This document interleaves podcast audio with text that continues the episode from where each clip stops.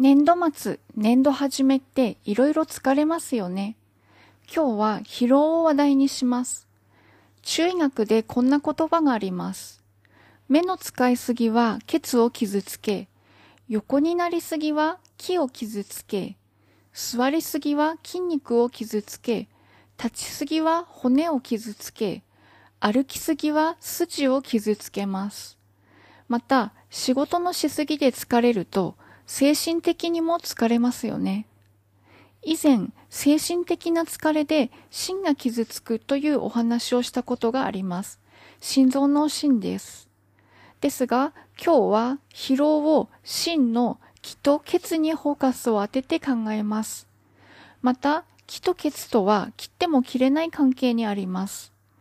今日は疲労を心の血と気の観点から見ていきます。心の役割は、血液を全身に調節しながら送ることと、精神や感情、考えなどの活動を行うことの二つです。一つ目の血液を全身に調節しながら送ることを、心は血脈を司ると言い、二つ目の精神や感情、考えなどの活動を行うことを、神は紳士を司ると言っています。紳士の神は神、紳士の死は志です。言葉自体はわかるようでわからないような感じですよね。ですが、心身の疲労で薬膳を考えるときに役立つ知識なため話題にしたいと思います。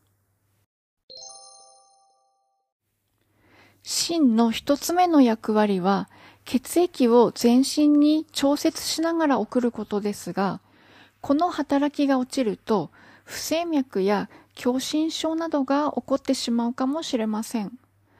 例えば、私たちがスポーツをしている時と安静にしている時では、心が全身に送る血液の量は違いますよね。激しいスポーツをすると息切れするのは心がたくさん血液を送ろうと頑張っているからです。血液を動かすのは気です。気が血液を押しています。心は血脈を司るという働きがうまくいくためには、心の気が充実している必要があります。また、疲れている時は、座って休むより横になった方が効果的です。それは真の気が血液を送るのが楽になるからです。例えば、荷物を1階から4階に運ぶより、1階から1階に運んだ方が楽ですよね。また、足がむくむのは、肝の気の流れというのもありますが、芯が疲れているからというのも考えられます。そんな芯の気を補ってくれる食材は、ココア、ココナッツ、硫丸などがあります。何事も食べ過ぎはよくありませんが、本当に疲れたなぁと思ったら、ココアでほっと一息ついてゴロゴロしませんか？硫丸はドライフルーツが通販で手に入るようです。手に取ってみませんか？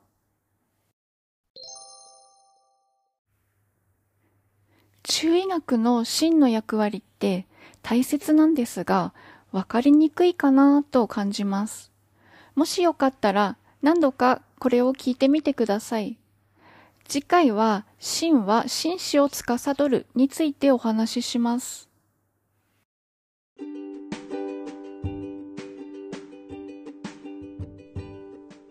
本日は聞いていただいてありがとうございました。